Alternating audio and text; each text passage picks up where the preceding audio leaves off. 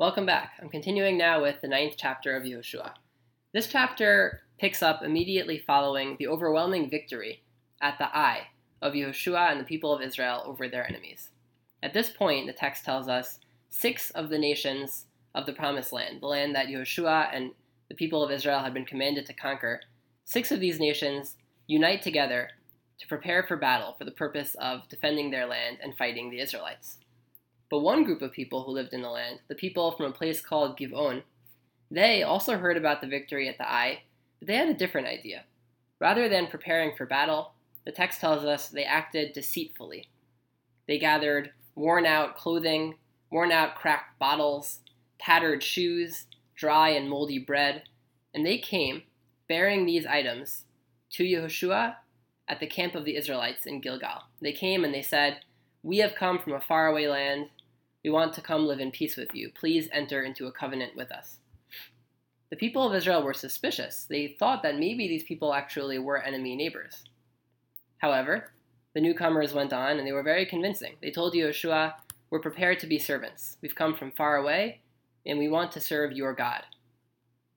We heard about the wondrous miracles that God had performed for you and your nation in Egypt, and then following your exodus from Egypt, the victories that he gave you in battle against the kings of Amori. And on the advice of their elders, they said, they came to seek peace. They showed off their clothing, their food, as proof that they had come from a faraway place. The people of Israel accepted the tribute from the newcomers. The text tells us they accepted it without asking God. Yehoshua and the elders reached a peace covenant with these newcomers, and they swore not to harm them during their conquest of the land. However, three days later, the Israelites somehow figured it out. They figured out that these people were actually locals. They, the Israelites wanted to attack them. They were angry about the deception they had just suffered.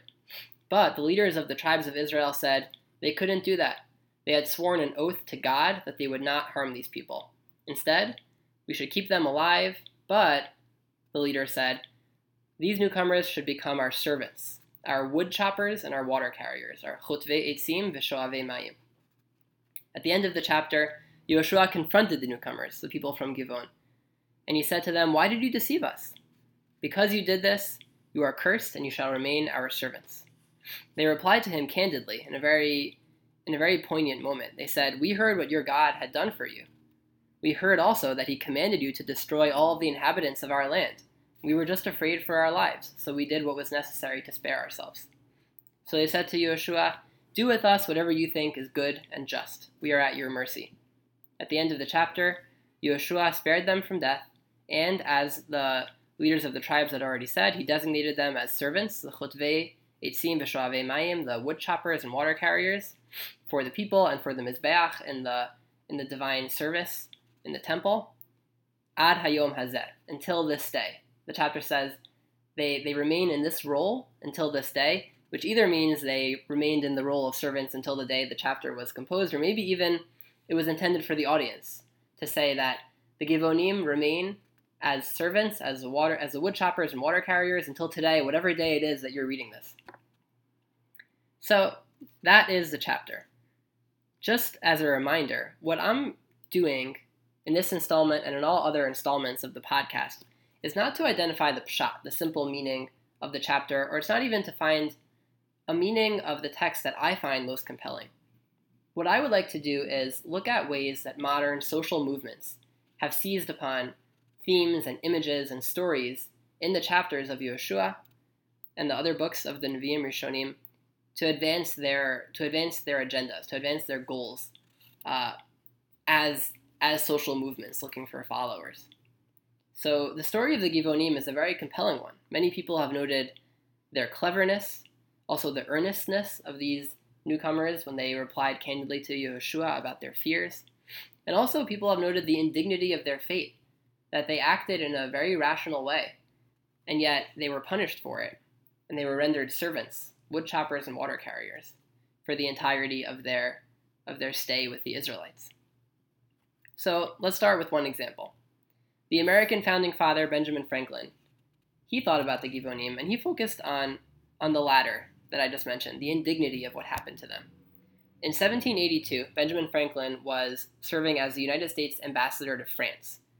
At this point, the Revolutionary War was actually still going on in America, it was still being fought. And because of that, George Washington's army had serious cash needs. So, a great part of what Franklin was doing in Paris as the ambassador was securing loans, getting financial aid for the new fledgling nation. And he reflected on this in a letter to John Adams, another founding father and he complained that he was, quote, quite sick of my Gibeonite office, that of drawing water for the whole congregation of Israel, unquote.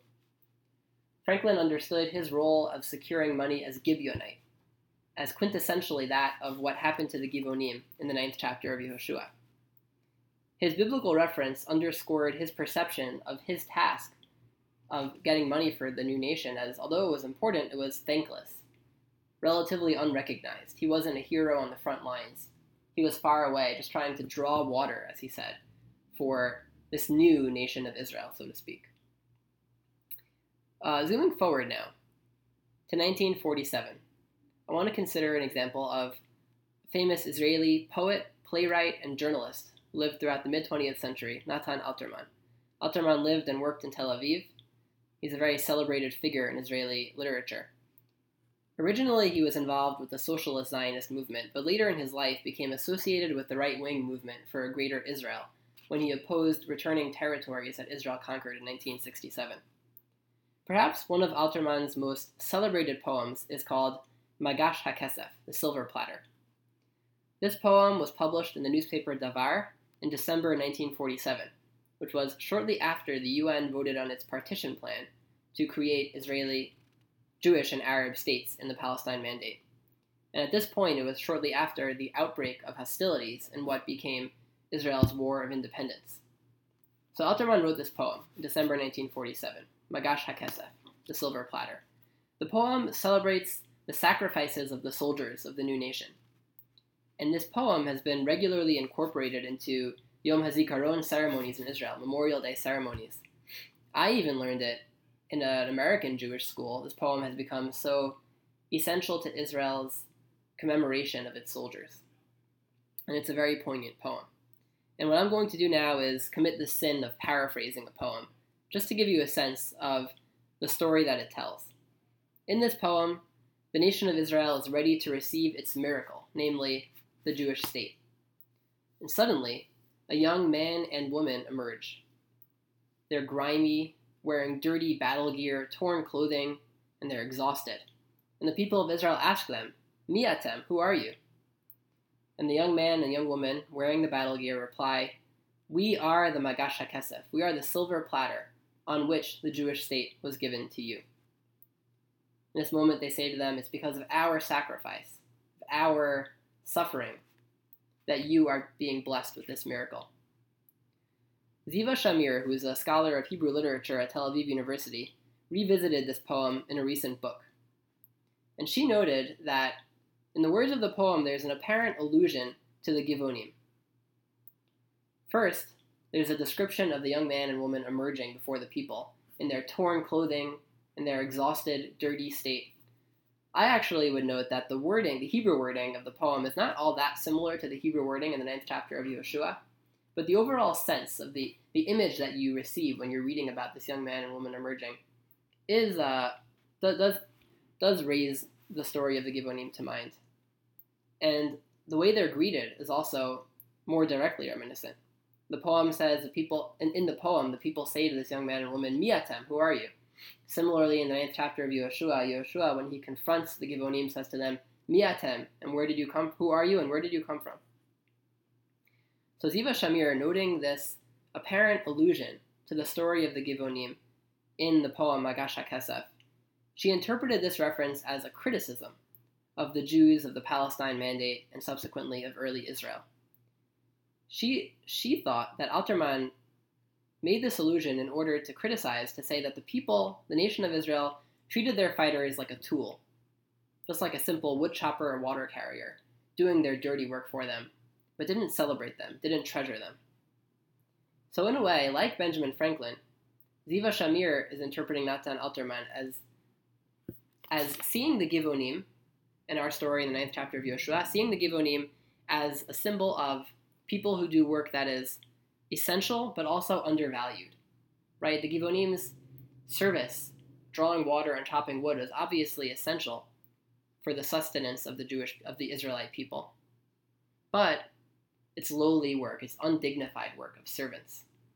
So when people throughout history, such as Ben Franklin, such as Nathan Alterman, want to refer to somebody who's unfairly being treated without dignity despite their essential work, they refer back to the Gibonim. Now, for my final example, I'm going to zoom forward once again to the United States in the era of Donald Trump. I'm going to start before the Trump presidency, back to the early days of his campaign in late 2015. And during this time, the Trump campaign had sparked a national debate on U.S. immigration policy.